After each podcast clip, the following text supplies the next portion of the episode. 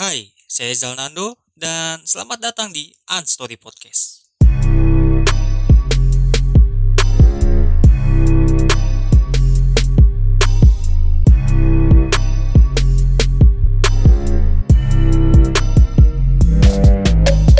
Halo semuanya, apa kabar? Semoga sehat-sehat ya buat semua. Sebelumnya nih saya mau minta maaf tentang episode soal diet yang saya janjiin di episode lalu. Em, sepertinya nih episode soal diet akan di-up setelah episode kali ini. Tapi episode kali ini gak kalah menarik kok dengan episode yang lalu. Episode kali ini saya akan bahas soal time management. Mungkin bagi beberapa orang ya time management ya hal yang sepele mungkin ya, tapi bagi saya ini penting. Dan ini menurut saya adalah dasar juga eh, untuk mencapai goal yang kita inginkan. Dan saya juga eh, sharing time management dari sudut pandang saya juga sebagai atlet sepak bola sebenarnya semua tugas itu bisa diselesaikan dengan baik dan tepat waktu. Namun ya jika kita mampu dan tahu cara mengelolanya agar lebih produktif dan efektif. Kemampuan time management yang baik itu dibutuhkan oleh semua orang, apalagi orang-orang yang berkecimpung di bisnis kecil atau startup. Pasalnya, karena keterbatasan SDM, karyawan yang bekerja di sebuah startup biasanya kan dituntut untuk multitasking. Ya, maka dari itu untuk dapat menjalankan usahanya sesuai dengan jadwal, ya time management ini sangatlah penting. Namun sebelum itu, apa sih time management itu? Nah, time management ini adalah proses mengelola waktu secara efektif sehingga kita tuh dapat merencanakan dan menggunakan waktu kita sehari-hari untuk mencapai tujuan atau goal yang kita inginkan dengan efektif dan akurat tentunya. Agar dapat mengelola waktu dengan maksimal, ada beberapa tips sederhana. Salah satunya adalah yang pertama itu tentukan goal yang ingin dicapai itu apa. Setelah itu baru tuh kita rencanakan langkah untuk mencapainya. Yang kedua, tuh harus bisa membedakan mana hal yang mendesak dan prioritas. Supaya tidak tertinggal, baiknya lakukan dulu pekerjaan yang mendesak. Nah, yang ketiga ini adalah make a list. Berdasarkan urgensinya, jika semua yang penting lakukan dulu lah yang dari yang mudah gitu. Baru yang kesulit. Ya dengan seperti ini kita akan melihat progres dan tidak terpaku pada satu pekerjaan yang sulit. Nah, yang keempat adalah bring the list. Mengelola waktu merupakan tantangan yang sulit dengan membawa daftar tugas yang harus dikerjakan. Kita tuh akan lebih mudah untuk men-track sejauh mana sih usaha kita dan langkah apa selanjutnya yang harus dilakukan. Nah, ini yang terakhir, yang paling penting adalah bangun rutinitas ini. Keberhasilan seseorang ditentukan dari rutinitas hariannya. Kita bisa kok memulai dengan bangun di pagi hari, olahraga, sarapan, perjalanan menuju kantor, apa pun tuh jadwal ya olahraga di sore hari juga bagus. Terus memasak makanan malam, mengevaluasi kegiatan sehari-hari, dan banyak lagi termasuk juga family time. Itu kita susun agar terstruktur gitu dan ya nggak berantakan lah. Ya kalau bisa kita lakukan dulu lah dari hal yang kecil dulu untuk menjadikan itu sebuah rutinitas. Saya pribadi ini percaya untuk membangun rutinitas. Kita tuh butuh 21 hari kalau untuk membuat rutinitas itu menjadi habit atau kebiasaan ya. Eh, soal metode 21 hari ini saya tuh jadi inget teman saya yang cerita tuh pada saya dulu tentang keluarga kaya gitu. Jadi pada suatu hari ini eh, ada suatu keluarga kaya gitu ya. Terus dia cerita lagi tuh keluarga kaya tuh jatuh miskin. Nah tiba-tiba tuh anaknya tuh bertanya kapan kita nggak merasakan miskin lagi gitu kan pada ayahnya kan. Lalu ayah juga menjawab "Eh, kita tunggu ya nak sampai 21 hari. Lalu anaknya juga bertanya lagi kan habis itu "Oh, setelah 21 hari kita tidak miskin lagi ya?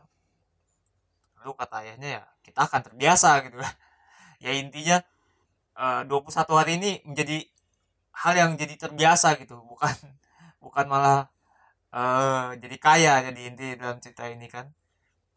Yap eh, inti ceritanya adalah eh, 21 hari ini membuat seseorang tuh jadi terbiasa gitu. Ya ini sedikit cerita absurd lah. Tapi nggak tahu keinget aja di otak saya. Ya dari tips-tips barusan bukan berarti kita nggak bisa menikmati hidup dengan melakukan aktivitas lain. Ya dalam arti kayak eh, bersantai ngobrol dengan orang lain gitu kan atau bermedia sosial lah untuk chill lah nyantai. Ya biar nggak terlalu stres juga kan sama eh, job kita. Namun ya harus pintar-pintar juga kita mengingatkan diri kita untuk membatasi dan keep the track of time. Sebenarnya menerapkan time management itu ya gampang-gampang susah sih tapi intinya kalau mau berhasil ya harus punya komitmen dan konsistensi. Dalam bidang apa pun itu. Tadi kita udah bahas beberapa garis besar ya tentang time management. Nah dalam episode kali ini kita akan membahas tentang time management tapi lebih spesifik ke sepak bola ya.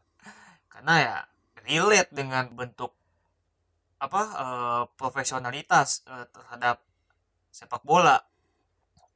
Sebenarnya time management ini berlaku untuk semuanya cuman eh, dalam sepak bola ini sangat dibutuhkan sebuah time management. Karena rutinitas seorang sepak bola itu kan seperti ada pakemnya gitu. Menurut saya tuh jadi ada ya bukan yang sembarang-sembarang gitu jadi harus ada rutinitas yang berulang-ulang kali kalau sebagai atlet dan gak bisa bosan gitu. Ya, kalau cerita soal sepak bola ya tentunya tentang time management ya. Kalau soal itu saya mikir seorang pemain sepak bola itu kebanyakan ini yang saya alami ya kebanyakan teman saya termasuk saya pun banyak yang melewati masa mudanya. Dengan teman-temannya ya maksudnya ya melewati masa muda yang harusnya tuh have fun lah bisa main bisa ya warnet bisa main atau apa nongkrong gitu kan. Ya saya di- saya menghabiskan dengan berlatih yang harusnya pulang sekolah tuh bisa nyantai bisa main sama temen. Ya akhirnya ya pulang sekolah latihan. Terus ya belajar tentunya kan karena tetap di samping latihannya harus kejar nilai juga. Dan gak lupa juga ya ketika hari minggu sabtu minggu itu kan biasanya menjadi jadwal tanding main sepak bola di saat sabtu minggu. Yang harusnya sabtu minggu tuh bisa chill bisa enak liburan dihabiskan oleh bertanding. Ya saya pribadi ya bahkan bisa dibilang ya nggak terlalu punya banyak temen lah di luar lingkungan sepak bola. Hmm, tapi ya kalau kenalan ya banyak cuman eh, waktu untuk saya berinteraksi dengan teman-teman saya tuh lebih sedikit. Ya karena itu. Namun saya pikir nih wajar eh, sebagai sepak bola. Karena menurut saya untuk mendapatkan sesuatu yang kita inginkan memang butuh pengorbanan salah satunya adalah waktu. Waktu adalah hal yang gak bisa diulang lagi. Itu kenapa ada perumpamaan waktu adalah uang. Ya karena sebegitu berharganya waktu. Mau dibawa ke mana waktu kita dimanfaatkan? Maka dari itu kita harus cerdas dalam mengalokasi ke mana dan untuk apa waktu itu digunakan. Kemampuan time management setiap orang tuh berbeda-beda ya tergantung dengan kemampuan multitasking dan fokusnya. Kita harus mampu membagi waktu untuk karir dan kehidupan. Saya pribadi nih belum bisa membagi dengan rata. Ya, bisa dibagi dengan 50 ke karir 50 ke kehidupan. Saya merasa belum mampu ya. Walaupun saya berusaha tapi saya merasa belum mampu sampai ke sana. Ya buat yang nanya kalau agama kenapa nggak disebutkan? Ya agama ya ya udah auto lah nggak apple to apple untuk dibandingkan dengan kegiatan.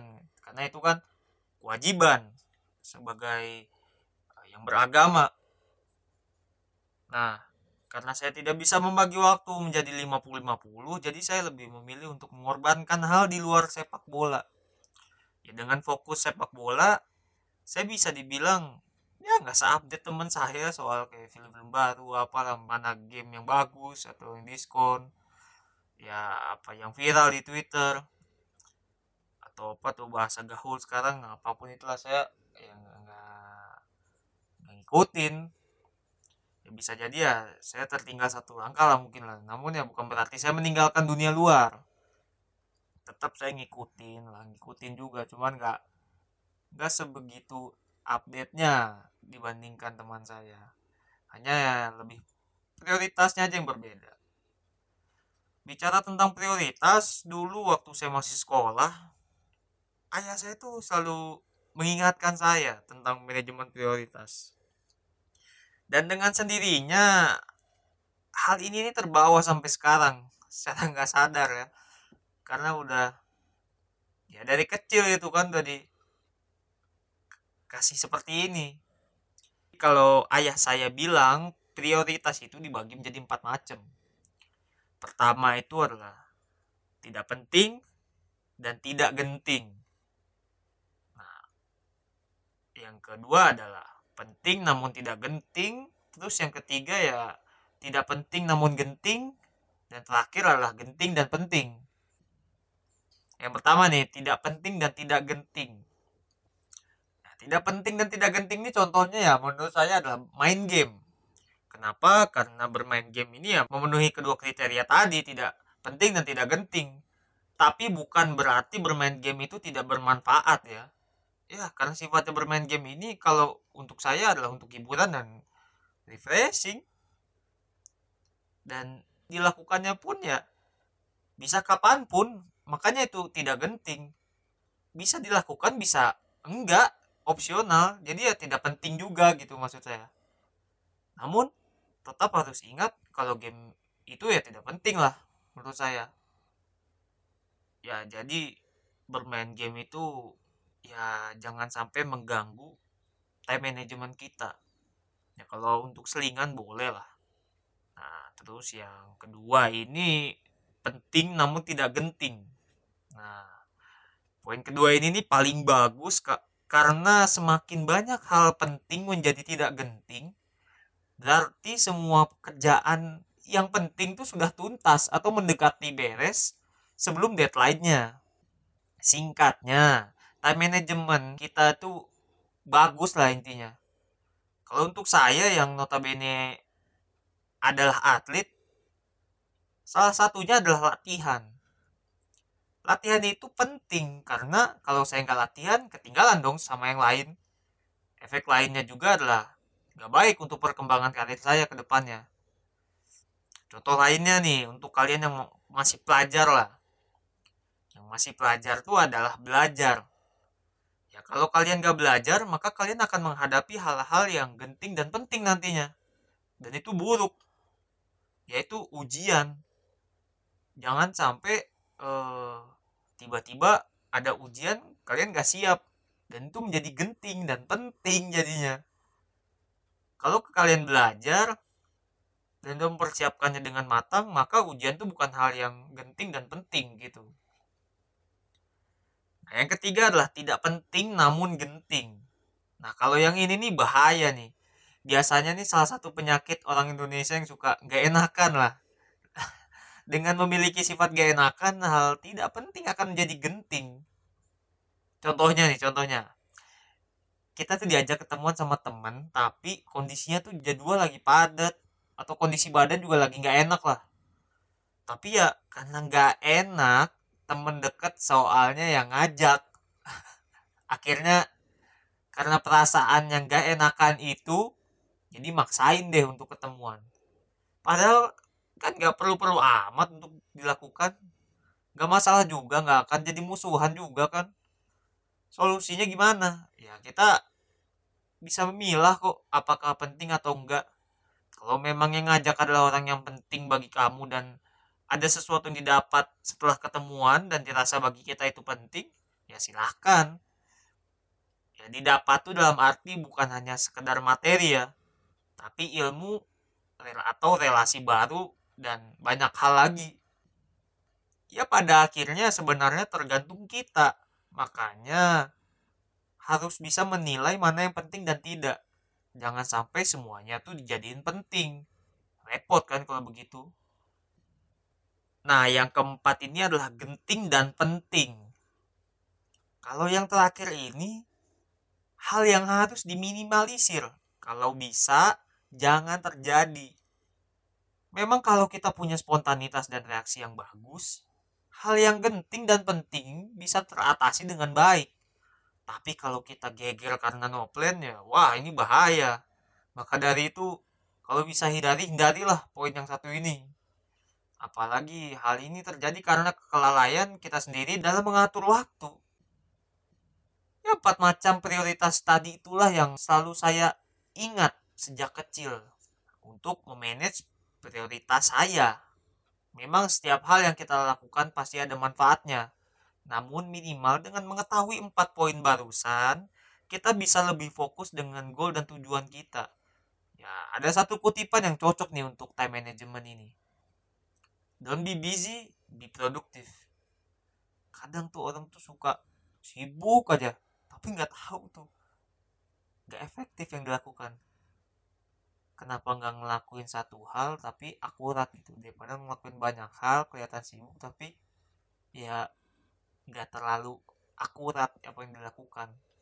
Dan ini menjawab alasan kenapa saya mengorbankan waktu muda saya masa SMA saya dan memprioritaskan sepak bola dalam sebagian besar hidup saya.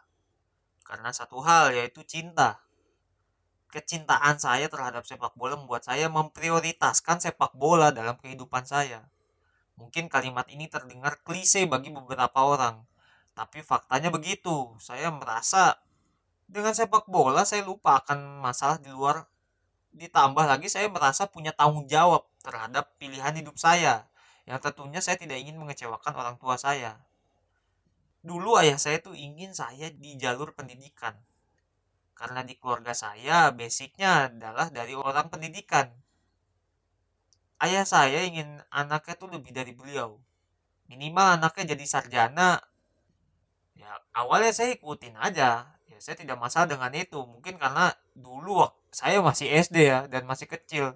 Jadi ikut-ikut aja apa kata orang tua. Namun selain fokus dengan pendidikan, saya dulu anaknya hiperaktif tahu ya bisa dibilang kelebihan tenaga ya dibandingkan anak-anak di kelas saya. Jadi sering kali saya tuh menimbulkan masalah-masalah di kelas. Jadi pada akhirnya waktu itu ibu saya mengarahkan saya ke ekstrakurikuler biar tenaga saya tuh tersalurkan. Karena ibu saya tuh suka dengan sepak bola, jadi saya diarahkan ke eskul sepak bola. Tak lama kemudian, ternyata pelatih saya tuh menilai saya ada potensi di sana ya ya pelatih saya melihat kemampuan menyerap materi postur fisik dan ya didukung oleh hiperaktifnya saya ini menjadi faktor penunjang yang potensial untuk menjadi seorang pemain sepak bola. Sehingga beliau menyarankan untuk masuk ke sekolah sepak bola. Ayah dan ibu saya pun berdiskusi. Di satu sisi ayah saya tuh ingin saya fokusnya di pendidikan. Gak mau sepak bola mengganggu fokus belajar saya jadi ibu saya pun menanyakan keseriusan saya di sepak bola. Dan saya meyakinkan ibu saya dan diri saya sendiri bahwa saya mau serius di sepak bola. Sejak itu ibu saya berusaha meyakinkan ayah saya untuk daftar di sekolah sepak bola. Tapi dengan satu syarat. Yaitu dengan nilai sekolah yang nggak boleh turun tuh waktu itu. Dan nggak boleh sampai inilah jeblok pokoknya jangan sampai turun minimal tuh nggak boleh turun nilai sekolah waktu itu. Biar saya tuh masih bisa ikut SSB bagi saya bukan masalah besar sih waktu itu. Karena saya merasa ya masih bisa handle kok. Ya saat itu untuk SSB saya berlatih tuh setiap hari Senin dan Kamis. Dari situ saya mulai mensiasati manajemen waktu. Nah ini awal mula saya mensiasati uh, time management ini ketika saya pertama kali SSB nah karena bagaimanapun saya harus mempertahankan nilai saya juga kan. Jadi saya harus uh, handle nih dua-duanya. Yang namanya anak sekolah pasti kan ada PR atau ulangan yang tidak perlu eh yang tidak tentu harinya. Di sisi lain saya juga sebenarnya juga ya kelelahan dan sulit untuk belajar. Tapi saya akalin misalnya nih di hari Rabu saya ada PR untuk dikumpulkan di hari Jumat. Nah saya akan mengerjakan itu di hari Rabu. Karena saya harus beristirahat di hari Kamis. Atau misalnya nih ada ulangan di hari Jumat. Ya maka saya akan tidur lebih awal di hari Kamis. Dan belajar pada saat subuhnya.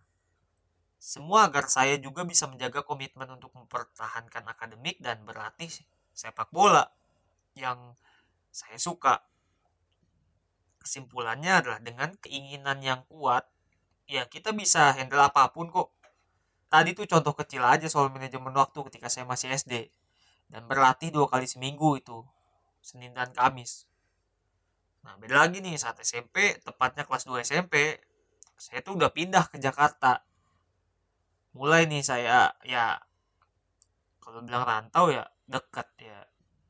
Oke lah ke Jakarta karena sudah masuk di sebuah akademi waktu itu saya seleksi. Dan waktu berlatih pun jadi setiap hari. Karena kan udah akademi kan.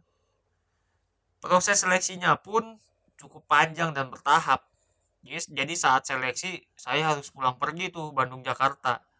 Dan karena waktu seleksinya adalah lima hari dalam seminggu, yang liburnya itu Rabu dan Minggu.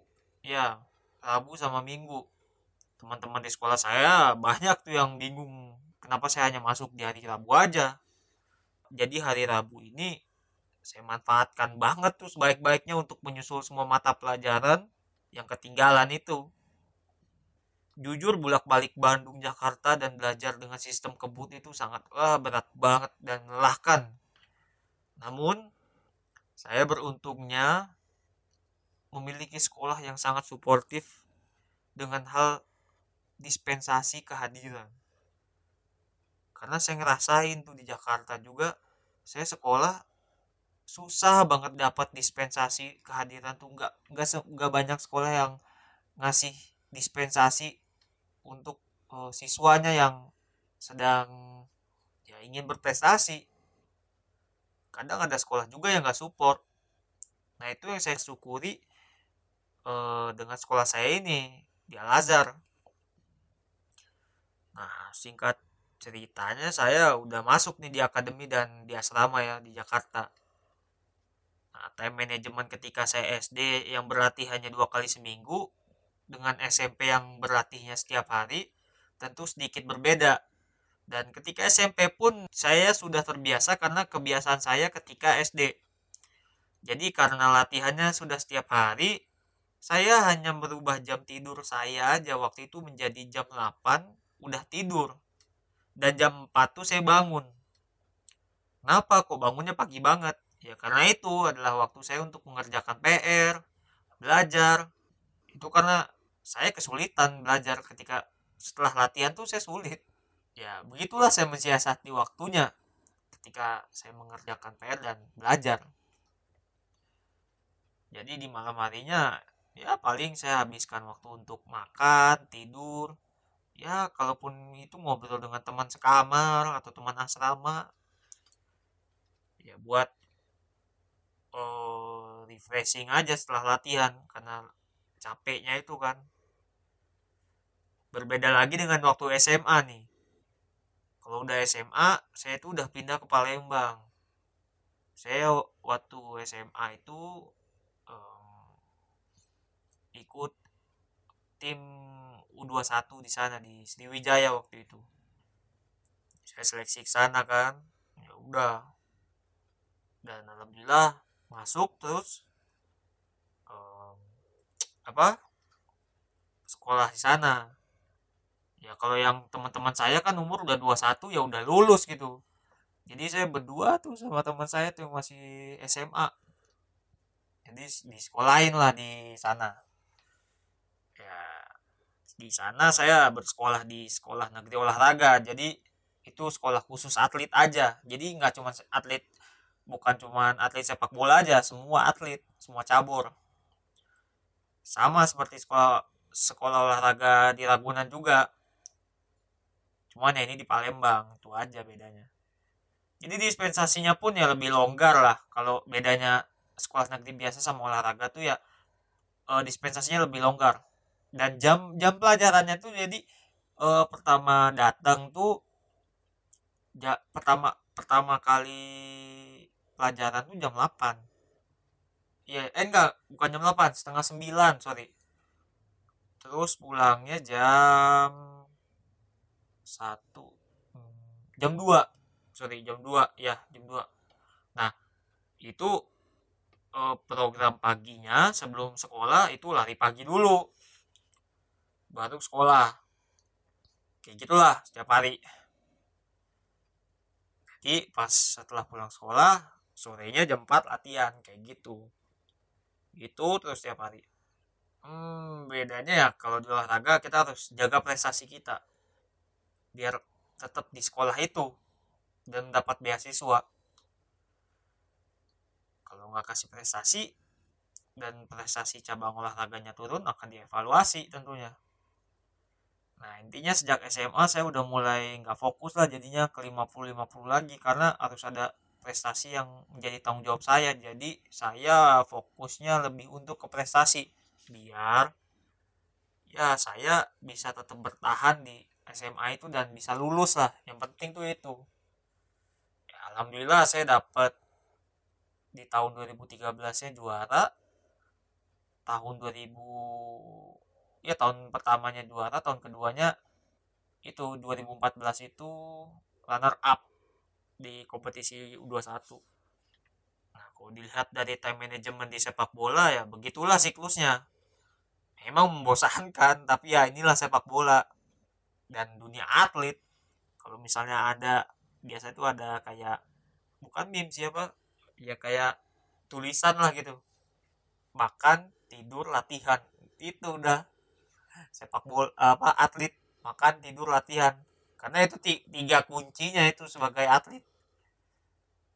Ya segala sesuatu yang butuh pengorbanan ketika kita ingin mendapatkan hal yang besar. Semakin besar pengorbanan kita semakin besar juga apa yang kita dapat.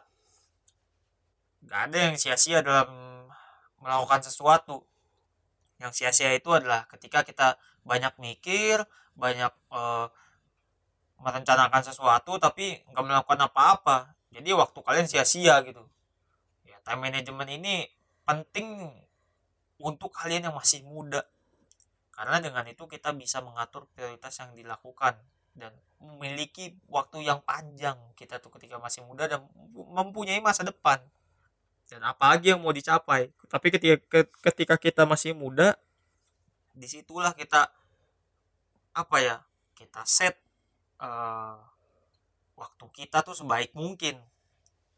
Karena kita masih bisa melakukan apa pun itu ketika masih muda.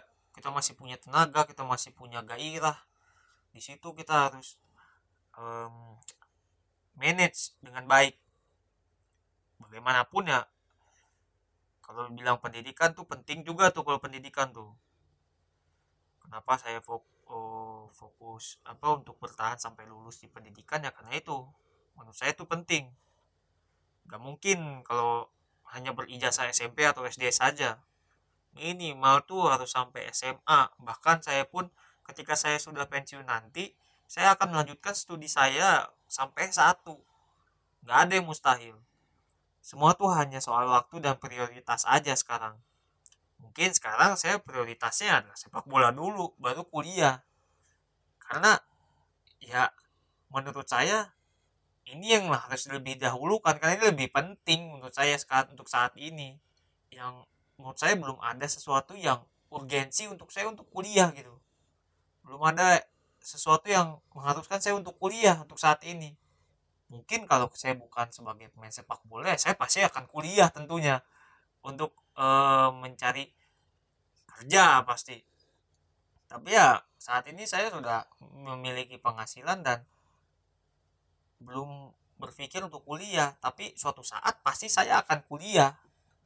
Tapi di waktu yang berbeda nah tapi selagi kita masih sekolah uh, masih sekolah ya lebih bijaklah dengan waktu lah kita antara sepak bola dan pendidikan.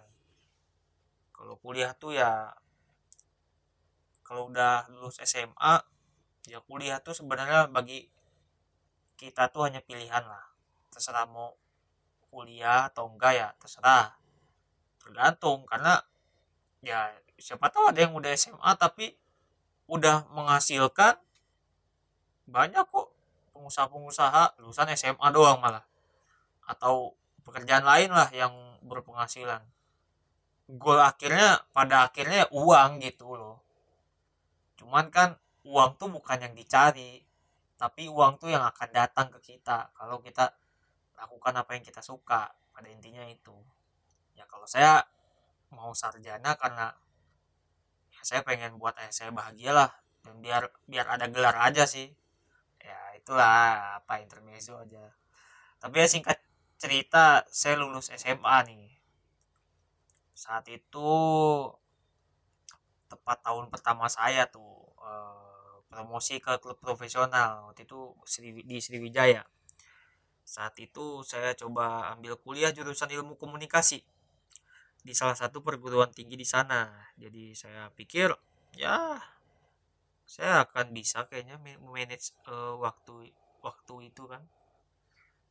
Tapi semester awal saya bisa tuh melewati dengan lancar. Ya, mungkin karena semester 1 itu kelas 4 SMA lah ibarat tuh pelajarannya jadi masih pengetahuan umum jadi masih relate lah ketika masuk semester 2 sebenarnya sih masih sih. Tapi hmm, saya udah kayak mulai keteteran gitu. Bahkan ya malah mulai memecah buku saya di sepak bola. Hingga saya pun berpikir pada akhirnya saya harus memilih karena saya harus tanggung jawab. Saya saya tuh udah punya tanggung jawab sekarang. Yang berbeda tentunya yang dulu itu saya cuman tanggung jawab berkomit tanggung jawab berkomitmen dengan orang tua saya saja dengan pilihan saya. Karena orang tua sudah membayarkan uh, eh, SSB dan saya harus uh, berprestasi di situ. Terus habis itu saya harus bertahan di uh, eh, SMA saya yang uh, ingin apa cabang olahraga yang berprestasi. Jadi saya harus apa ya lebih fokus ke pendidikan eh sorry lebih fokus ke prestasi tapi pendidikannya agak longgar. Nah yang ini nih saya udah dibayar karena udah profesional saya udah dibayar dan tentunya pemilik klub mengharapkan uh, fokus yang 100% tentu ini menjadi tanggung jawab bagi saya apalagi ini tahun pertama saya jadi saya akhirnya memutuskan untuk fokus 100% ke sepak bola dan saya udah apa ya udah meninggalkan kuliah saya. Jadi uh, ini menurut saya keputusan yang gambling bagi saya. Dan saya memutuskan tuh dengan bulat karena saya saya berpikir bahwa saya harus jadi dan apa ya dan besar di karir saya ini. Nah, saya pikir lagi ketika saya mendapatkan sebuah kontrak di profesional itu adalah sebuah milestone bagi saya. Walaupun tuh apa ya ini tahun pertama saya di profesional tuh adalah sebuah prestasi apa ya pencapaian bagi saya dan saya ingin uh, sampai saat ini pun ingin mencapai milestone milestone berikutnya. Dan gak mudah mencapai itu tuh dimulai itu dari nol. Butuh perjalanan yang sangat panjang dan gak mudah. Bahkan ada sedikit keberuntungan keberuntungan juga. Dan gak semua orang bisa mendapatkan itu. Jadi ya saya akhirnya udah fix uh, fokus ke sepak bola ya alhamdulillah tahun pertama saya berjalan dengan lancar dan klub saya berada di peringkat lima teratas ya waktu itu. Pelajaran yang bisa diambil ya kita harus sadar kapabilitas kita. Apakah mampu atau tidak menghandlenya?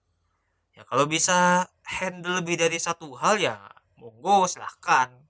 Tapi ya kalau kita merasa tidak mampu untuk handle dua hal sekaligus maka fokuslah untuk satu hal saja dan dalami aja itu.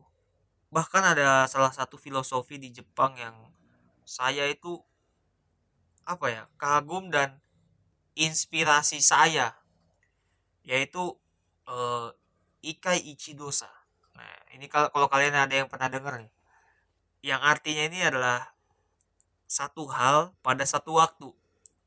Nah maksudnya adalah menghargai dan fokus pada satu hal yang dikerjakan, apa pun itu.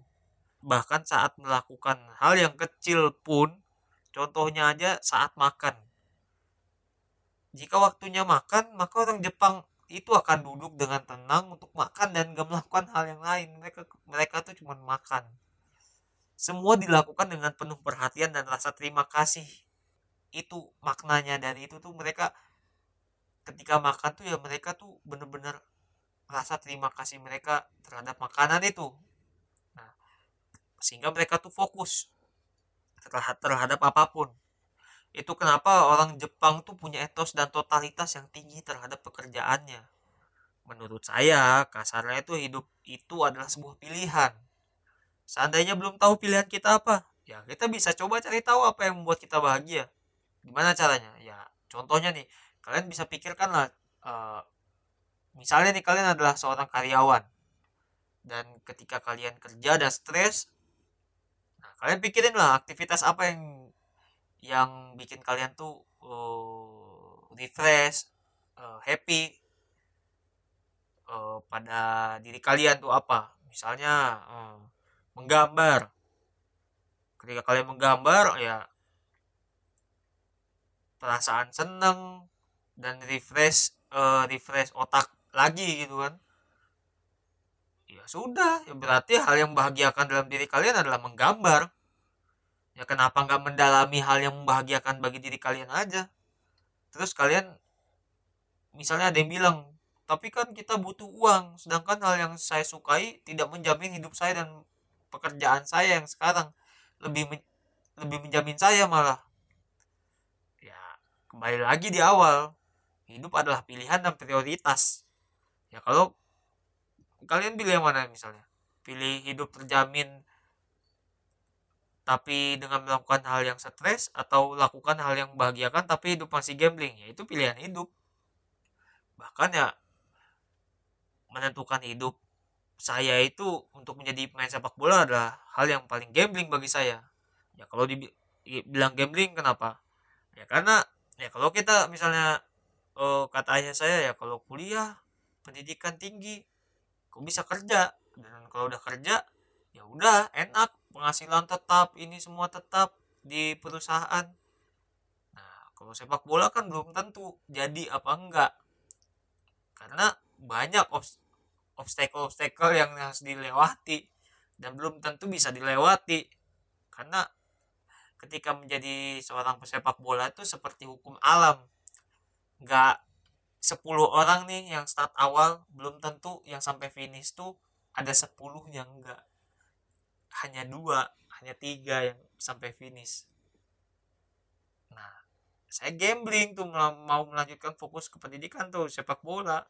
Ya kasus saya ini untuk orang yang nggak mampu multitasking ya. Kalau yang bisa multitasking ya keren aja. Uh, apa ya bisa melakukan dua hal sekaligus. Intinya ya saya juga realistis juga kok. Itu kenapa saya gambling pilih sepak bola atau lanjut pendidikan. Tapi realita itu hanya satu dari banyak hal yang bakal mengganggu konsistensi sebuah mimpi besar. Ini faktanya ya. Kalian tuh nggak tahu main sepak bola tuh rata-rata adalah bukan dari keluarga yang latar belakangnya itu ekonomi menengah ke atas. Coba deh kalau kalian lihat kalian tuh cuma lihat kalian tuh cuma lihat mereka tuh lagi uh, pas lagi menghasilkan duit yang banyak. Lagi di pantai lagi di rumah mewahnya. Uh, jangan melihat seseorang tuh dari uh, apa yang udah dimilikinya. Tapi bagaimana mereka memilikinya? Faktanya tuh pemain sepak bola tuh ya itu bukan rata-rata tuh bukan dari menengah ke atas. Nah tapi kenapa mereka bisa jadi orang besar? Faktanya para pemain sepak bola itu punya mimpi besar. Itu yang saya lihat dari teman-teman saya dari lingkungan saya. Mereka tuh punya mimpi dan tekad yang besar yang mereka bawa tuh dari rumahnya masing-masing itu ketika di lapangan. Nah tapi mimpi itu akan terkikis oleh beberapa faktor. Banyak faktor yang akan mengikis mimpi itu. Yang mengikis faktor tuh misalnya kan dari kecil misalnya mau saya mau jadi dokter tiba-tiba uh, turun saya ya udahlah saya jadi perawat aja. Nanti turun ah ya udahlah jadi jadi ini aja membuat obatnya. Nah, jadi maksudnya jadi ngegeser mimpinya. Banyak faktor yang bisa menggeser mimpi atau menurunkan mimpi kita tuh banyak Nah, salah satunya adalah realita. Realita tuh sel selalu menjadi apa ya, kambing hitam untuk mengganggu mimpi-mimpi besar. Ya. Tapi pemain bola yang bisa sampai tahap ini ya karena konsistensi mereka dengan mimpi besarnya yang syukurnya tidak habis dimakan oleh realita. So, ketika kita sudah memutuskan 100% di sepak bola, time manajemennya pastinya lebih teratur dan disiplin. Tentunya makan, tidur, dan latihan adalah bagian besar dari time management ini. Kuncinya adalah tekun dan mau melakukannya berulang-ulang, serta seimbang. Jadi nih ketika makan, latihan, dan tidur tuh harus seimbang. Ketika apa kata badan, eh apa ikutin apa badan tuh pengennya apa ikutin. Jangan jangan di apa ya jangan dilawan ikutin apa kata badan. Jadi jangan jadi jangan jadikan latihan berlebih juga nggak jadi nggak diimbangi dengan makan dan tidur yang cukup. Itu nggak boleh. Misalnya latihannya over makan tidurnya nggak cukup ya yang ada malah tipes. Terus jangan juga kebanyakan tidur juga nggak latihan. Terus banyakin makan sama tidur ya. Nanti malah overweight malah gemuk malah ketinggalan sama yang lain. Ya pokoknya harus seimbang lah. Jika sudah melakukannya dengan seimbang dan bisa menghandle ketiga hal itu ya mau melakukan aktivitas di luar sepak bola ya nggak akan jadi masalah. Karena pada dasarnya itu dulu yang harus dihandle.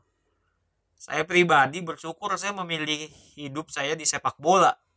Walaupun saya belum bisa melanjutkan kuliah untuk saat ini tapi saya bisa belajar apa pun yang saya minat di luar sepak bola. Dan itu menyenangkan bagi saya. Karena saya melakukan apa yang saya suka apa yang saya bahagia gitu. Dan untuk apa ya dan untuk konsisten seperti berpikir seperti itu sangatlah sulit. Ada kok saatnya kayak kita tuh berpikir bener nggak sih jalan kita? Ada kok di pikiran pemain sepak bola tuh ada. Bener nggak sih? Uh, saya di sepak bola itu tuh pasti ada. Nanti deh saya uh, ngobrol ngobrol ngobrol sama teman-teman uh, sepak bola lainnya lihatlah ini perjalanan mereka lah gimana kan. Biar bisa ya menginspirasi kalian juga lah dengan perjalanan uh, sepak bola yang lainnya. Jadi kesimpulannya adalah orang itu sebenarnya tuh nggak ada yang nggak punya waktu. Tuh selagi masih buka Instagram Twitter dan nonton Netflix ya, ya jangan jangan ngomong lah. Saya orang sibuk gitu ya kalau masih bisa buka-buka hal yang kayak gitu ya.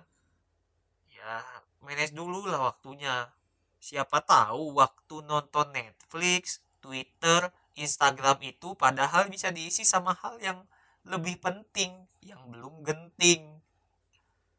Ya kita introspeksi diri lah eh, sama-sama dan mulai sekarang buat yang belum memanage waktu dengan baik coba dari hal-hal kecil. Setidaknya lakukan hal yang konsisten untuk dilakukan ya itu aja lah untuk episode kali ini Terima kasih buat kalian yang telah mendengarkan podcast ini dan terima kasih juga sudah mau bergabung dengan saya hari ini bergabung lagi dengan saya minggu depan dan episode berikutnya saya akan membahas soal diet itu yang saya janjiin di episode yang lalu. Jadi pastikan kamu ikut podcast saya di Spotify, Anchor FM, dan YouTube.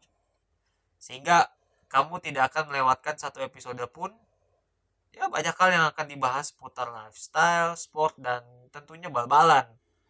Ya kalau gitu ketemu lagi sama saya nanti dan saya Zanando undur diri.